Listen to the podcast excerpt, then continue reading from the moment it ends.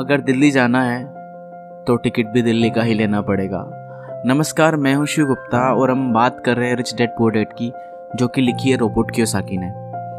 ये कितना सच है ना कि अगर हमें किसी मंजिल की ओर बढ़ना है तो हमें उस दिशा की ओर रास्ता तय करना पड़ेगा।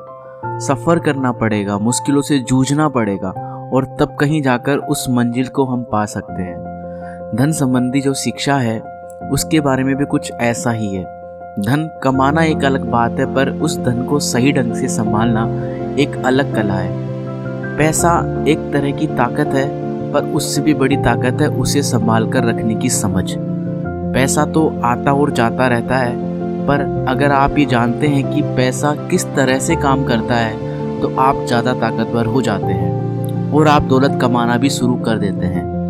देखिए, केवल सकारात्मक सोच से ही समस्या हल नहीं होती है। हाँ ये ज़रूर है कि सकारात्मक सोच आपको उस दिशा की ओर बढ़ने की हिम्मत देती है। देखिए ना, ज़्यादातर लोग स्कूल में पढ़ते हैं और वहाँ पर वो कभी ये नहीं सीख पाते कि पैसा काम किस तरीके से करता है। इसलिए वे पैसे के लिए काम करने में अपनी पूरी ज़िंदगी बर्बाद कर देते हैं।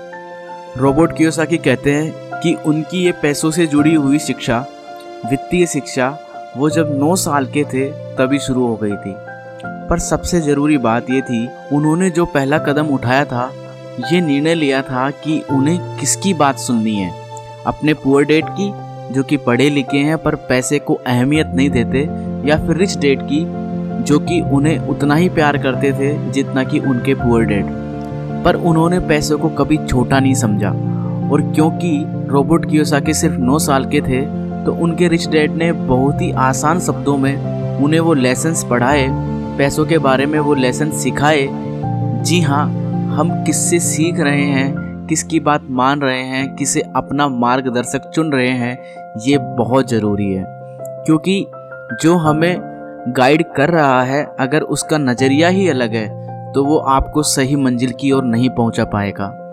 रोबोट कियोसाकी के दोनों ही डैड, रिच डैड और पुअर डैड, उन्हें उतना ही प्यार करते थे, पर सिर्फ़ नज़रिए की वजह से रोबोट कियोसाकी ने अपने रिच डैड की बात सुनना प्रेफर किया। रोबोट कियोसाकी कहते हैं कि जब तक उनके रिच डैड रहे, उन्होंने पूरी लाइफ में सिर्फ़ छह ही लेसन्स उन्हें सिखाए और ये छह लेसन्स उन्होंने अपनी book rich dad poor dad में लिखे हैं, जो कि एक बच्चा भी समझ सकता है। सबक नंबर एक, अमीर लोग पैसों के लिए काम नहीं करते। सबक नंबर दो, पैसों की समझ क्यों सिखाई जानी चाहिए? सबक नंबर तीन अपने काम पर ध्यान दो और अपने काम से काम रखो। सबक नंबर चार। टैक्स क्या है, उसे समझो और कॉरपोरेशन की ताकत। सबक नंबर पाँच। अमीर लोग पैसे को जन्म देते हैं। सबक नंबर छः। पैसे कमाने के लिए काम ना करें, सीखने के लिए काम करें। बातें और भी है, बने रहिएगा।